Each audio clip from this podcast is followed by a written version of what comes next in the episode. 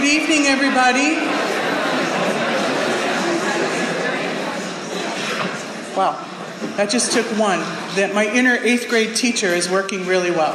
Um, we are delighted to welcome so many people to the University of Portland campus who uh, this might be their first trip. We're always delighted to see our students, and this is your 152nd trip to BC Auditorium. And we are thrilled tonight to welcome one of the great, the really true luminaries of um, the world of theology. Uh, and this is her first trip to the University of Portland speaking to, to this community. So we're thrilled about that. My name is Karen Eifler, and together with Father Charlie Gordon, we direct the Garaventa Center for Catholic Intellectual Life and American Culture, and we are serving as your host tonight. But it takes a village. We're delighted to have the support of so many local parishes, of our own theology department, of our faith information uh, ambassadors, campus ministry. Um, and, and all other people from lots and lots of places in about a 100 mile radius. Um, and that's just delightful to have that kind of support. So thank you for that. You are going to love what you hear tonight, and if you want to know more about what the Garaventa Center and the University of Portland offer to the wider community, we have lots of flyers and calendars for the rest of the year uh, out in the foyer. We also have an electronic uh, mailing list that you can sign up for. We send out a newsletter about once a month and also podcasts of most of our major events and weekly scriptural ref- reflections. It's just a great way to stay on top of our programs, which are always free and open uh, to the public. And so we hope that if this is your first trip to the University of Portland, um, you'll be inspired to come back again and again and again. Our speaker is such a bright light that a mere co director of the Garaventa Center is not appropriate to introduce her. And so you know you're at an academic gathering when there's an introduction to the introduction. It is my pleasure now to introduce you to the 20th president of the University of Portland, our president, Father Mark L. Poorman. Please welcome.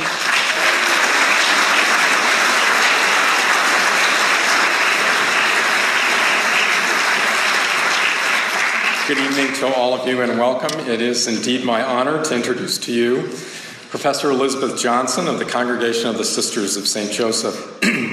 According to one of her colleagues at Fordham University, where she is a distinguished professor of theology, when Professor Johnson was a very young girl growing up in New York, one of her favorite things to do was to go to the docks and watch the huge ships coming in and going out of the enormous harbor there she was especially fascinated by the tiny tugboats that actually made everything possible. Seeming to ignore the laws of physics, these nautical workhorses pulled ships hundreds of times bigger than themselves safely into their docking slots and out to the open sea. This same kind colleague, so much for kind colleagues, Beth, reported that at one time Professor Johnson aspired to be a tugboat captain when she grew up you, you are going to get equal time on all of this, okay? Given the breadth and the depths of her accomplishments in a long and distinguished career, it's apparent that in a way, Professor Johnson achieved that early goal. Over the course of a life deeply devoted to the flourishing of the church, she has pursued big and formidable ideas and ushered them safely into the harbor.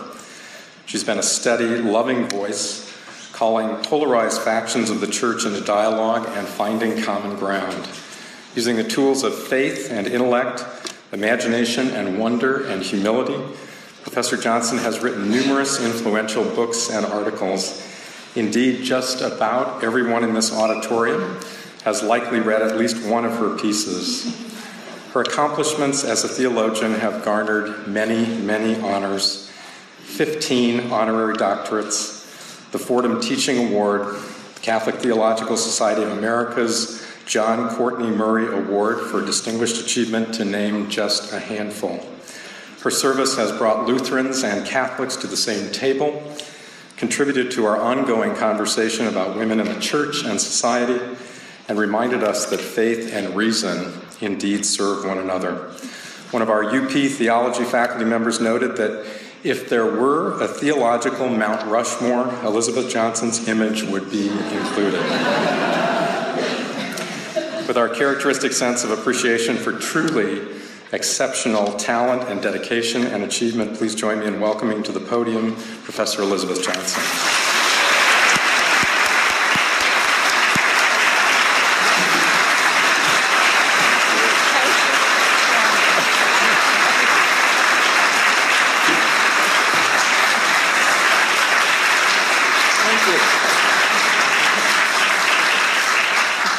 Thank you, Father Poorman, for that charming introduction. I'll just add a PS to the tugboat story. One of my colleagues once said to me, You know, you have become a tugboat. You are trying to pull the bark of Peter into a certain direction, which is, you know, doesn't want to quite go, but so, good evening, everyone. It's a great pleasure for me to be here in the Pacific Northwest and the first time at the University of Portland, and to be invited to give this lecture tonight, which is entitled, Is God's Charity Broad Enough for Bears? I'd like to talk with you this evening, as that title might give way uh, in your mind the suspicion. I'd like to talk about the earth, about the natural world in a religious framework.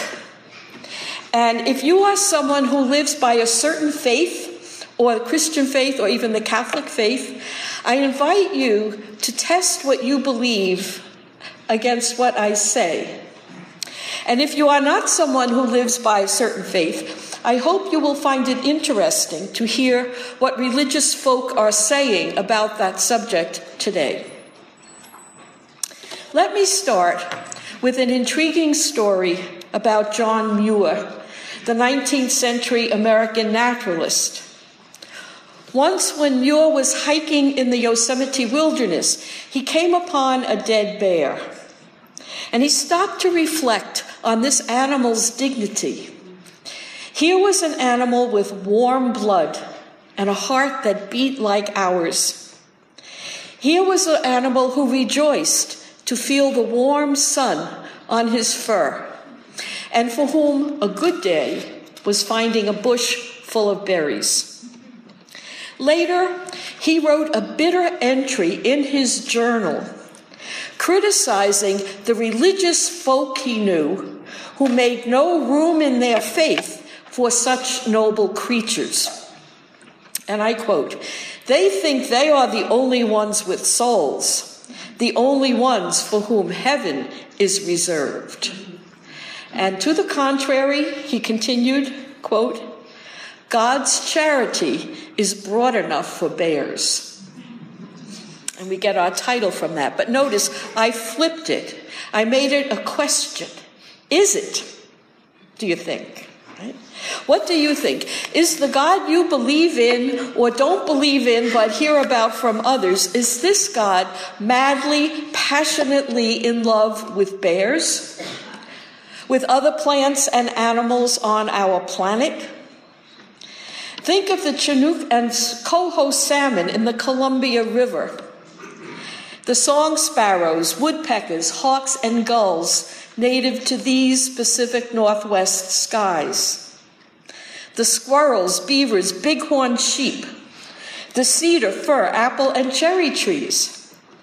Is God's charity broad enough for all of them? Now, far from being a subject of merely abstract interest, this question is shot through with urgency because in our day, as you well know, we are harming this planet. We live in an age that's called ecological, and ecological awareness of the living world is growing around us. And you may well know that ecological, the word itself, comes from the Greek word oikos, O I K O S, which means household or home. We are realizing that our beautiful blue marble of a planet is home to a marvelous array of life bacteria, plants, animals, including ourselves, human beings. The number of species is as yet uncounted, but some say that our planet is shared by at least 8 million species, named so far, 6 million on land and 2 million in the sea. It is our common home, our only home in this vast universe, at least so far. Now, ecological awareness is shot through with paradox. On the one hand, we stand in wonder at the natural world, its beauty, its diversity, its evolutionary dynamism. And on the other hand, we stand sickened at the deadly damage currently being inflicted on the planet. Air, land, and sea polluted, ice caps melting, species going extinct, all because of human behavior that is rendering our planet unhealthy and, in fact, increasingly unfit as a habitat for life. Now, it is a matter of great puzzlement why people who believe that the natural world is created by God have not stepped forward more vigorously to defend it. Think about this. The Bible begins with the great act of creation. Genesis chapter 1. In the beginning, God created the heavens and the earth, right? Anyone who says the Nicene Creed, we begin with belief in God, the maker of heaven and earth, and of all things visible and invisible. If you're a believer in Jesus, he taught that not a sparrow falls to the ground, that our Heavenly Father doesn't care about. Indeed, Christian theology calls the natural world not simply nature, but creation. Creation is not a scientific word, it's a religious word that names the world with its animals and its plants in relation to God, their creator. And yet, surveys show that ecological care is not high on the list of most religious people's concerns.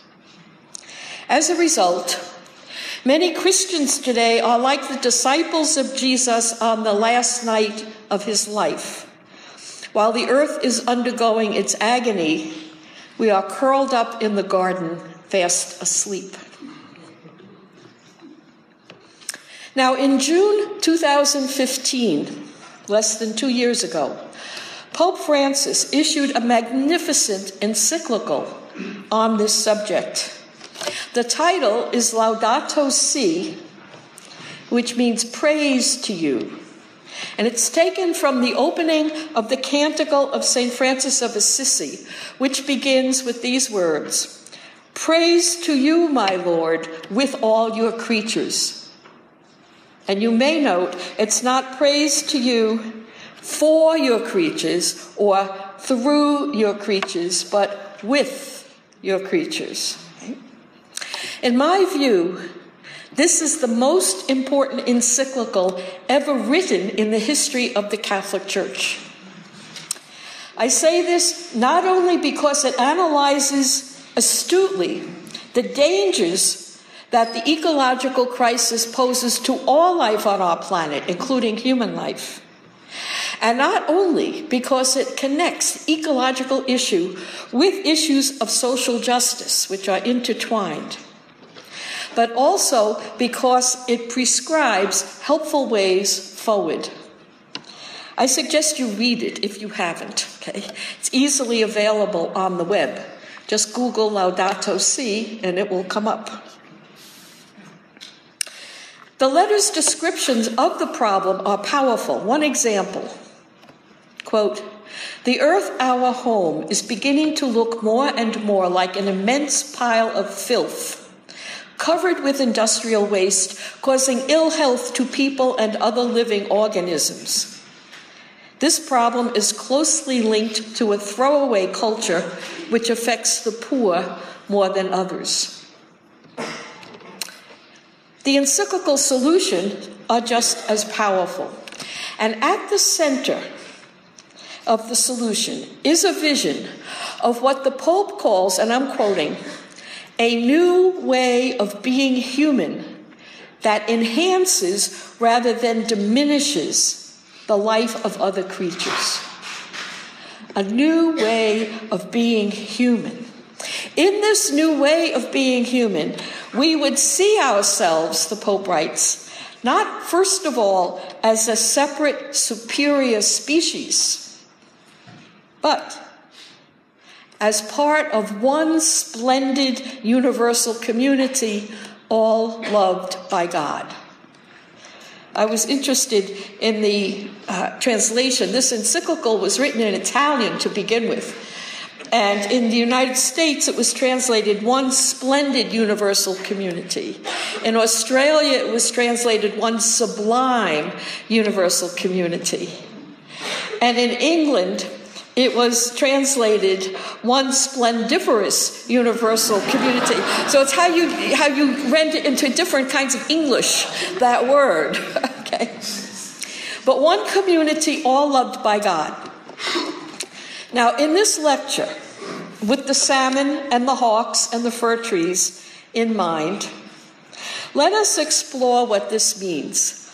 One new universal community which, if we get into the mindset of a new way of being human that enhances rather than destroys the life of other creatures, could have an enormous impact on our planet. First, I will explore one major obstacle to thinking this way. Next, I will discuss two resources that may help melt away this obstacle one being from science and one from religion. And finally, I will present three spiritual practices that can help move us forward to this new way of being human. And let me say that I offer this reflection not so much in the hope that you will necessarily agree with everything I've said, but that in the hope it will stimulate your own thinking about what it means to be a human being in this world today, amid this world that God so loves, now under threat, and move you and all of us to take meaningful action for the world's care. So, the first point the obstacle. For centuries, Western culture has held that human beings stand at the pinnacle of creation with other beings ranked below us. Do you remember that scene from the Titanic where she says, I'm king of the world? You know, that's, that's the idea, right? There is a hierarchy of being, so to speak, philosophy puts it this way, and we humans are on top. So, this model of being human is a triangle, if you will, or a pyramid, and human beings at the pinnacle of that, right? Now, this way of thinking about human beings is rooted in ancient Greek philosophy, which thought that everything in the world is made up of different proportions of spirit and matter. And this philosophy privileges spirit over matter because they believe it is closer to the divine. If God is pure spirit, then anything that's more spirit is closer to God, and what's more material is lower in the hierarchy of being and further away from God. I digress here, but I want to say as if God didn't make material things and dwell in them as well. But uh, it's not what the Greeks thought, right? And hence there is a hierarchy of being. At the lowest level is inanimate nature, things like rocks. The next highest level is plants, which have a certain spirit of life. Above them are animals, because the matter of their body is empowered to move and to communicate and so on. Human beings with the powers of our rational intellect and free will are higher yet, and we're the highest on earth, but above us are angels, the pure spirits who have no bodies at all. When I teach this, uh, using Thomas Aquinas as the guide, because this was his view of the world as well. I always say, with a little bit of alliteration, it goes from the pebble to the peach to the poodle to the person to the principalities and powers, all under, and I never can think of a word for God that starts with P. So if anybody comes up with one, I would be happy to know, right? Now, notice Not only is this ancient Greek philosophy very influential on Western philosophy, this was taken into church teaching as well. And note that the spirituality connected with this view is shaped by what's called the metaphor of ascent, ascending. To be holy, a person must flee the material world and rise to the spiritual sphere where the light of divinity dwells. One must turn away from one's own body, from one's own sexuality, and from the earth in order to have communion in the fullest measure with God. Does that sound a little bit familiar? A lot of people here were raised with that kind of spirituality, okay? Note too, and I have to say this, that this philosophy identifies men with spirit and women with matter so that men rightly rule and women rightly serve them. It's a view that still afflicts the Catholic Church. Now, this view of humans at the pinnacle of creation turned really vicious in the 15th and 16th centuries when the European age of exploration began. Then thinkers took the story that opens the Bible, chapter 1 of Genesis, and gave it an imperialistic interpretation. Recall, after creating the whole beautiful world in six days, at the end, God creates the human couple, male and female, in the divine image and likeness, and gives them a mandate. And the word, as we have it in English, is to have dominion over the rest of the world. Be fruitful and multiply and have dominion over the birds of the air and the fish of the sea and so on. Now, this is an important point. In its original biblical context, dominion was a practice connected with the royal court. If a king had a large territory, he would send representatives to oversee distant regions of the kingdom and to see that his will was executed there and his ways were followed. These representatives were said to have dominion over that region. They were to make sure the king's will was followed. The author used that meaning of dominion in Genesis because God has just created all kinds of creatures blessed them, given them the mandate to increase and multiply, and has pronounced them good. And then says to the human couple, have dominion over them. You follow what that means, right? Be representatives of the Creator. You are charged to see that God's ways are carried out, that they can be fruitful and multiply and flourish the way God, their Creator, wanted, right? And Christian theology pretty much interpreted Genesis that way uh, for a number of centuries. But in the 15th and 16th century, when European nations began to colonize other continents, philosophy in Europe, done amidst this aggressive entrepreneurial culture, changed the meaning of dominion to mean domination. Resources in other lands were there to be extracted.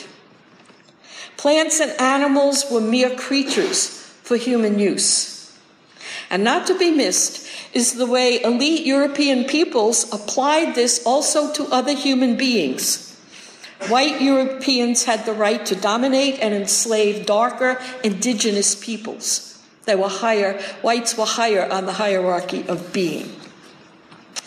And unfortunately, most of Christian European theology at that time supported this view. I find it daunting to realize how deeply this view of human beings as masters and rulers of nature has shaped Christian belief and practice, as well as our country's lifestyle and business practices. With deep roots in the Western classical tradition, this view has largely erased creation from religious experience. opened the door to unbridled exploitation of nature without ecclesial protest. You could go back to the 15th and 16th, 17th, and 18th centuries and say, Where are the theologians saying, Don't do this? Nowhere to speak of. Here and there, a single voice, but not the whole view. Now, in strong language, Laudato Si, the Pope's encyclical, criticizes this pinnacle view, as I'm calling it, as, quote, inadequate, end quote, and also, I quote, frankly wrong. And I'm quoting from the encyclical now. Even if we Christians have at times incorrectly interpreted the scriptures, that's an admission from a pope? But even if we have, nowadays we must forcefully reject the notion that our being created in God's image and given dominion over the earth justifies domination over creatures. End quote. Instead, the Pope says we are meant to live, and here's his phrase, in mutual relation with other creatures, sharing together in that one splendid universal communion embraced by the love of God.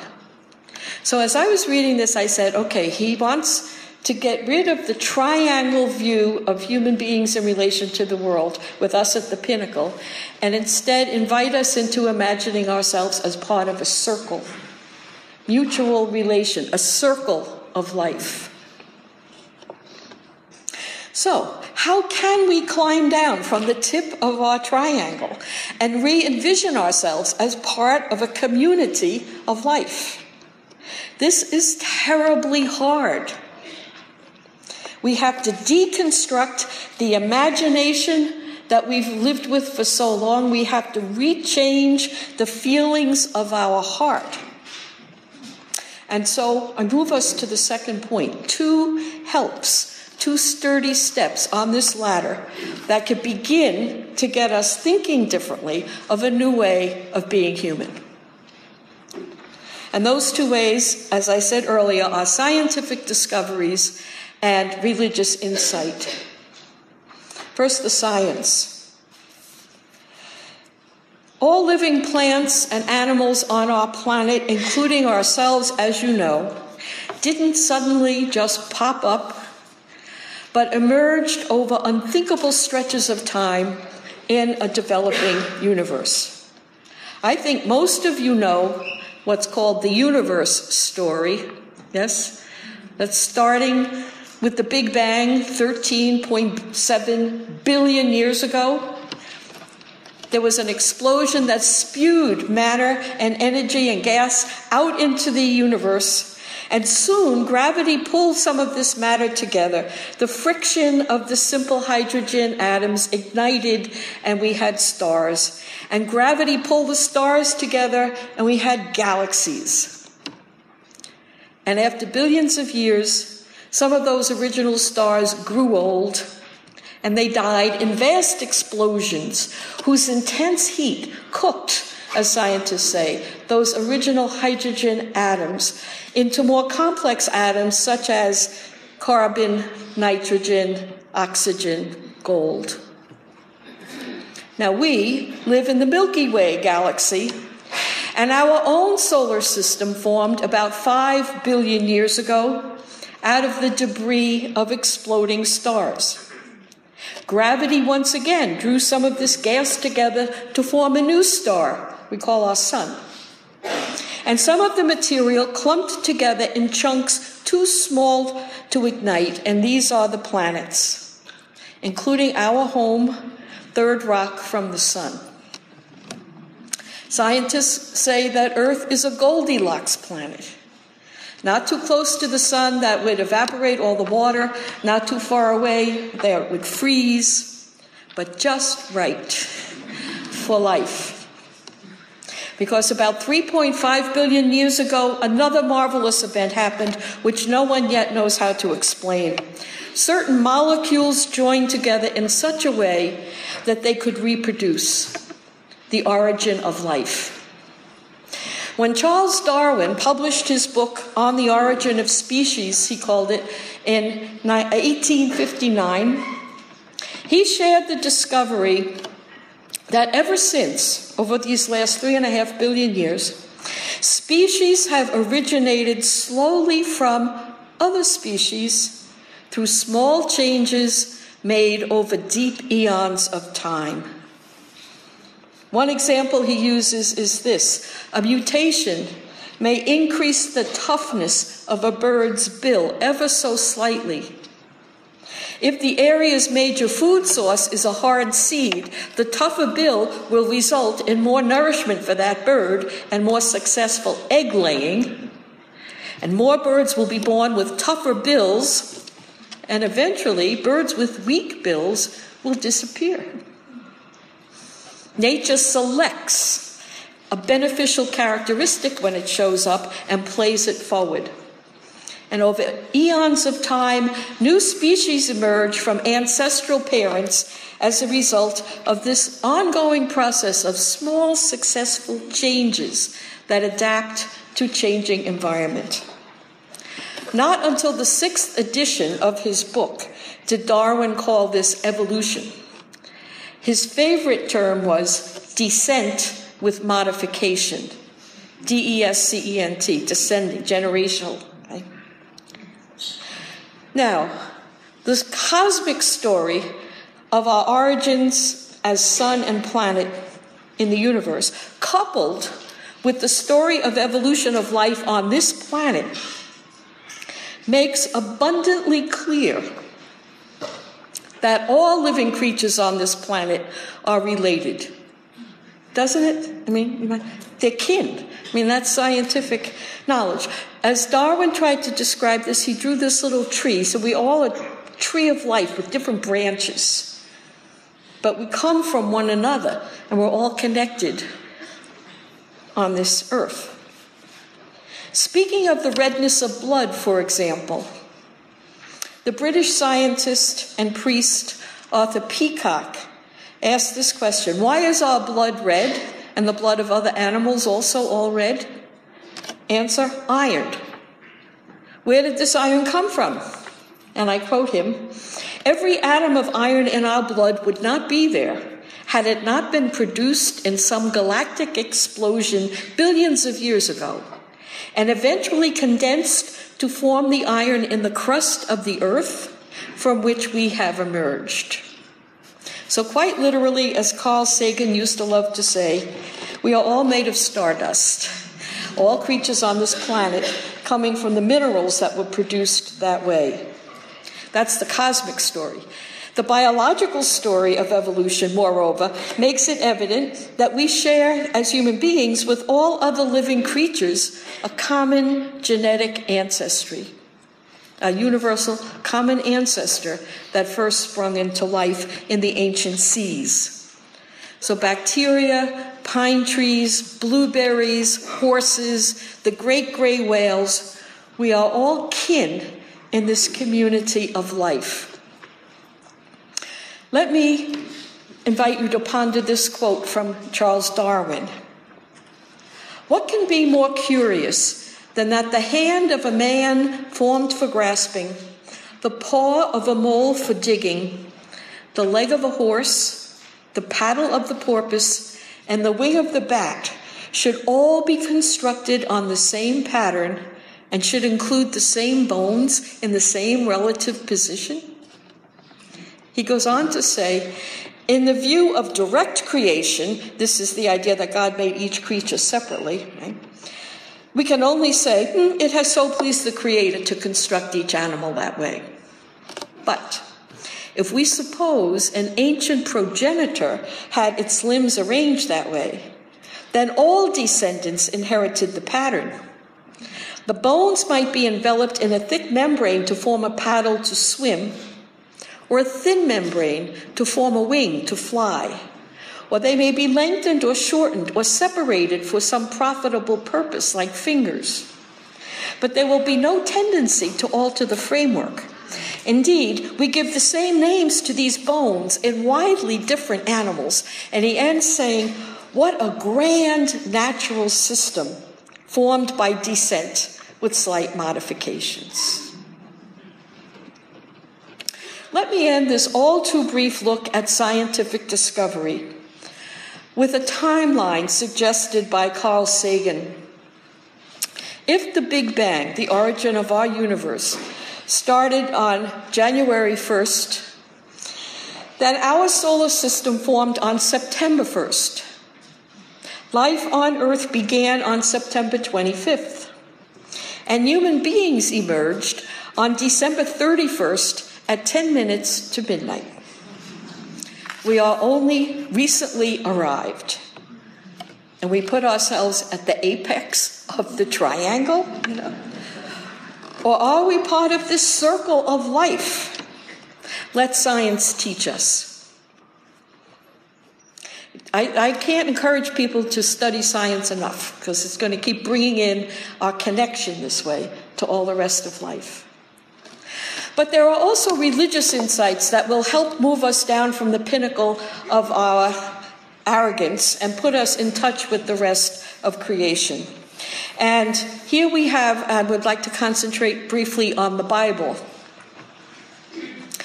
It's interesting to find out that apart from that mention in the first book of Genesis and one psalm, Psalm 8, dominion, even in the good sense, is not the major way that the Bible sees the human world create, uh, relationship.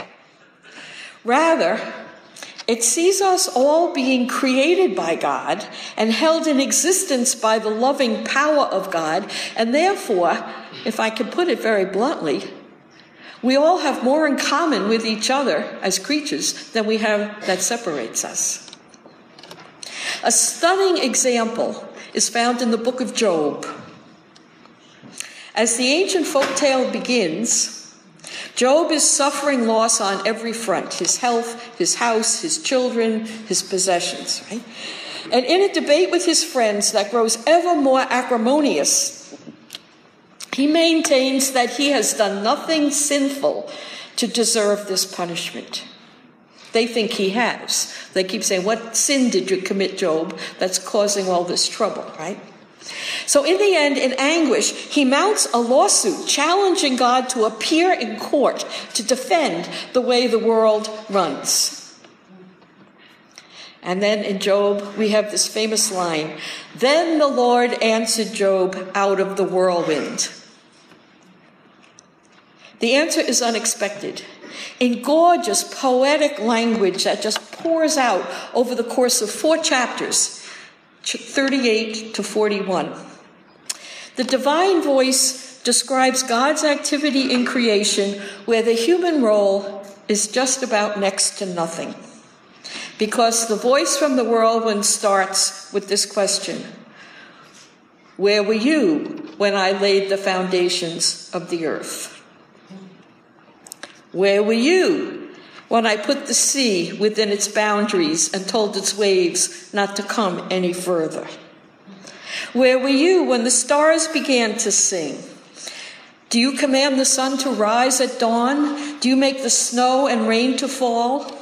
Do you tell Orion and the other constellations how to run their course across the night sky? And on it goes. Where were you? Because the answer is, I wasn't anywhere yet. And once the whole physical world is laid out, the questions from the whirlwind turn to the behavior of animals, who for the most part are wild and free, living their lives without serving human purpose. The voice says to Job, Do you give food to the lions when they hunt?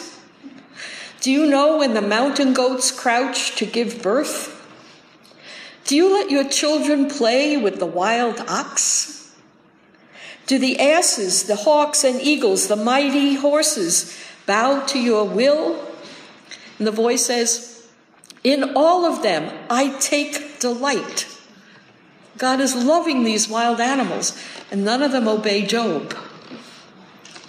Now, the startling thing to notice, and I encourage you all, read Job chapter 38 to 41. If you don't know this wonderful poetry, you'll see it there. Right? The startling thing to notice about Job as compared to Genesis is the absence of even the mandate to have dominion in the good sense.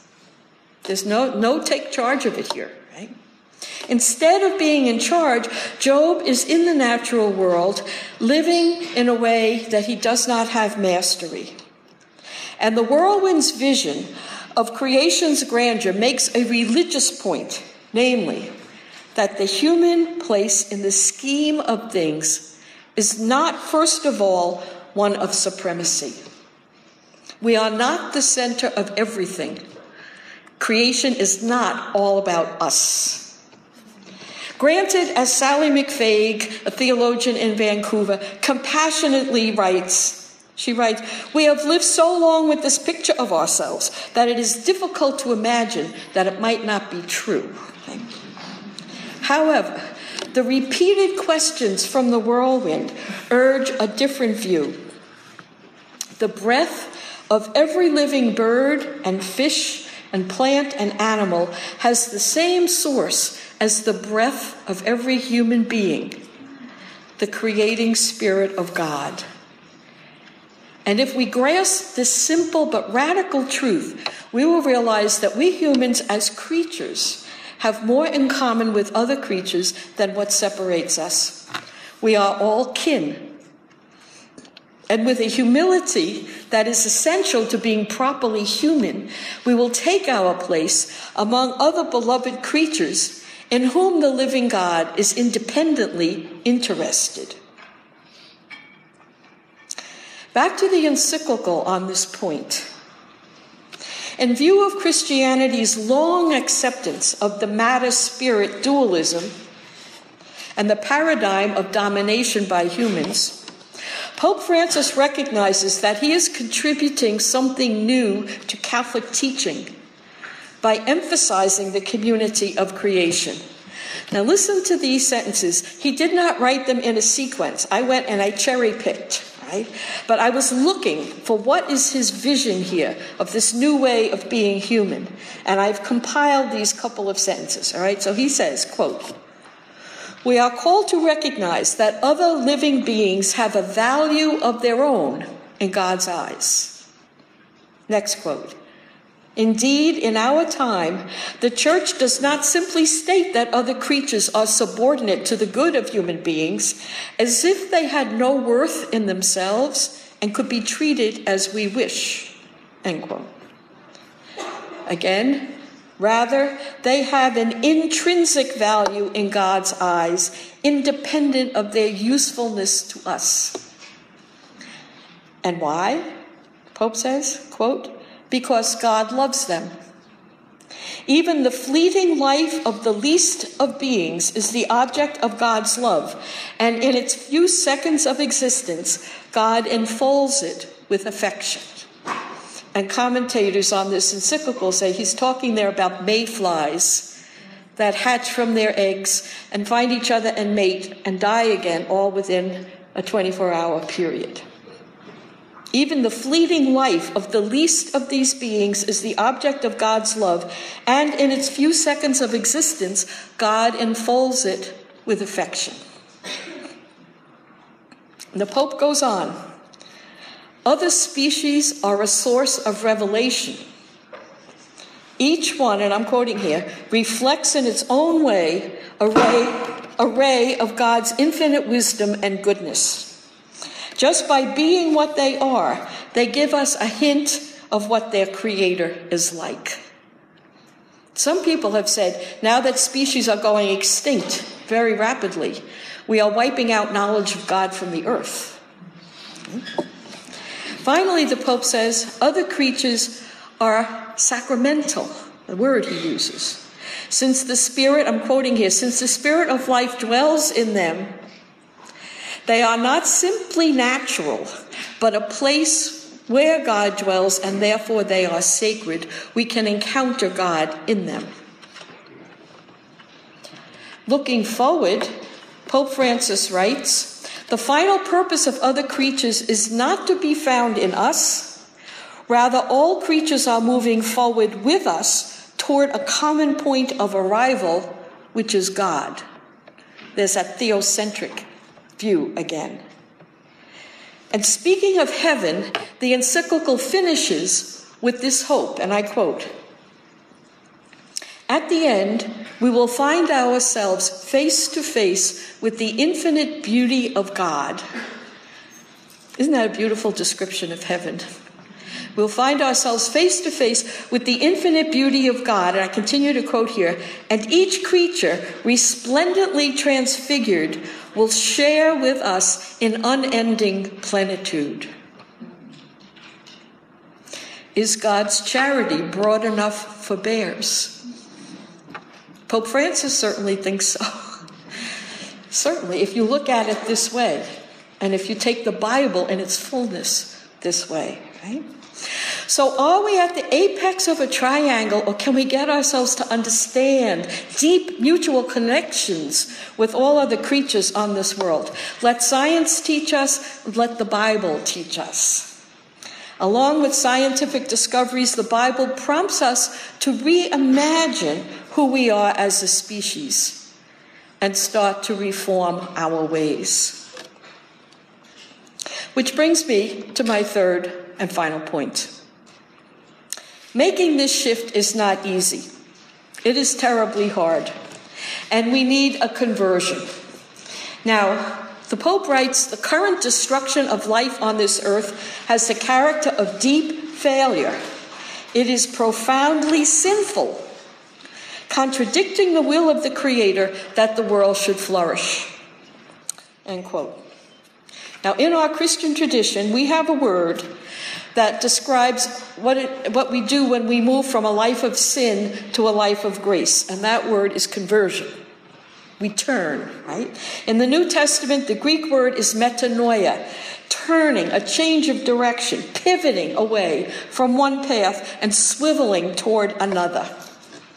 So, facing ecological ruination, we need a deep conversion, and let me put it this way we need a deep conversion to the earth. And this is not the usual religious way of talking about conversion, is it? Because usually we're talking about turn away from the earth toward God. But here we're making this connection, turning to the earth that God so loves. We need to live as human beings with an ecological vocation as part of our religious faith. And that phrase again is from Laudato Si. So, in the last part of this lecture, I would like to highlight three among many spiritual practices that can move us toward ecological conversion. These are contemplation, asceticism, and political advocacy. First, contemplation. Here, we gaze upon the earth with eyes of love and wonder rather than with an arrogant utilitarian stare. I always loved the phrase that the scientist of the 19th century, Louis Agassiz, wrote when he said, I spent the, the, I spent the summer traveling. I got halfway across my backyard. Quieting our mind, if we really look and learn to appreciate nature's astonishment and be alert to its harm. We are con- contemplating, we're bringing our spirit, our own soul, in tune with creation. And anyone who has ever had an experience of God through contact with nature knows this practice. Okay? Now, in engaging this practice, you might think of it this way we are following the example of Jesus who looked on the natural world with a loving eye. Laudato Si speaks about, has a whole section called The Gaze of Jesus. And it talks about how Jesus saw seeds and vineyards and trees, foxes, sheep, nesting birds, and mother hens, all as creatures of God with something to tell us. He did not hesitate to speak movingly of God's care for the wildflowers and even to declare divine concern for one dead little bird. And I quote from Matthew's Gospel Are not two sparrows sold for one penny? Yet not one of them will fall to the ground without your heavenly Father knowing it. I always find it interesting that Luke's version of that same saying is, Are not five sparrows sold for two pennies? It's like if you place a double order, you get a freebie. but Luke goes on to say, and yet not one of them is forgotten by God. So we had Muir's dead bear, but Jesus talking about a dead bird. One dead little bird has God's care. Okay? So the silent, prayerful practice of contemplation, it too has a strong emotional dimension. It helps us, in the beautiful words of Albert Einstein, to free ourselves from our egotistical prison by widening our circle of compassion to embrace all living creatures and the whole of nature in its beauty. End quote. In the depths of our being, contemplation helps us recover a capacity for communion with the natural world to the point where Brother Sun and Sister Moon, Brother Wolf and Little Sister Bird are more than poetic ways of speaking but truths that we feel, as was the case with Francis of Assisi. Second practice, ascetic practice or penance or sacrifice. We're now in the season of Lent where this comes to the fore, right? Here we can change our selfish practices of consumerism and waste and greed in order to protect life on earth. We can green up our lives, knowing that how we eat and shop and travel affects other creatures. I suggest we fast not from candy, but from shopping. We can conduct business with an eye to the green bottom line as well as the red or the black. Many today are suggesting we observe Sabbath as a genuine day of rest which would give the entire earth a rest. Not just individual acts, but institutions too can engage in ascetic, life affirming practices. Colleges, universities, churches, offices, and so on can adopt best practices to conserve energy when heating and cooling their buildings, watering and fertilizing their land or cleaning their facilities using non toxic products. In trying to live more simply, in other words, today we can make sacrifices, not because we're anti body. That gave asceticism a bad name in recent years. Okay? But we practice asceticism to free ourselves from enslavement to unthinking but selfish practices that harm other creatures. And so we can become instead life givers in our daily way of living. And third practice I'd like to suggest we could follow is political advocacy. Contemplation deepens human connection with the world, and asceticism awakens us to how our actions harm the natural world and leads us to change. And both of those spiritual practices have long term practical effects. And so we join with others to speak boldly and act critically on behalf of the survival of the planet. There are tough political and economic issues at stake. Decisions about budget expenditures, energy production, pollution controls, trade patterns, climate treaties, and the like where the well being of earth is at stake. And in the tradition of biblical prophecy and the spirit of Jesus, people with a love of the earth can band together and take critical public stances for the care and protection of the earth and its species, fully aware that they may receive the classical reaction of the powerful to the prophets and be despised. Along these lines, Laudato Si carefully lays out the deep seated connection between ecological devastation and social injustice. As it says, poor people suffer disproportionately from environmental damage. Let me give you one telling example from my own um, life. Fordham University is in the Bronx, in the 15th Congressional District. Of the South Bronx. And this district is the poorest congressional district in the United States. And here are cited numerous city sewage treatment plants, waste transfer stations, and distribution hubs serviced by hundreds of polluting trucks a day.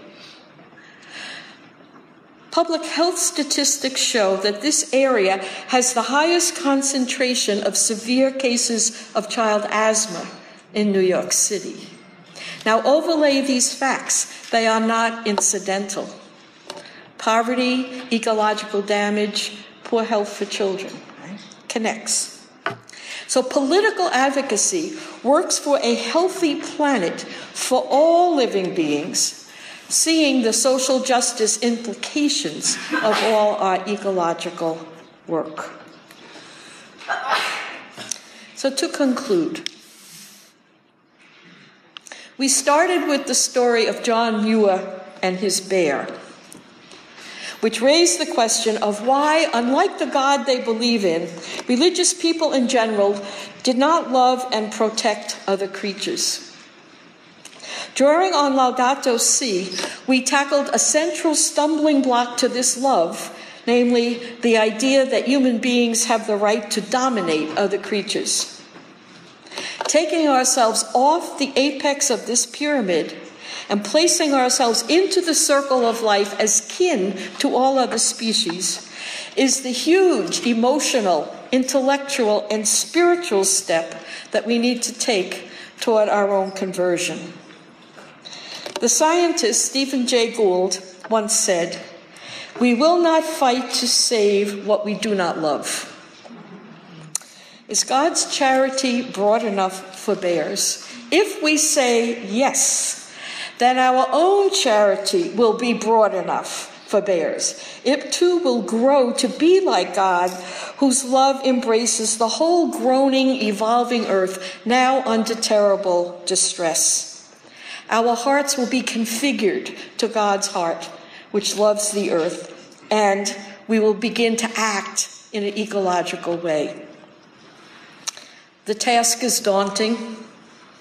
I just leave you with this word we haven't a moment to lose. Thank you.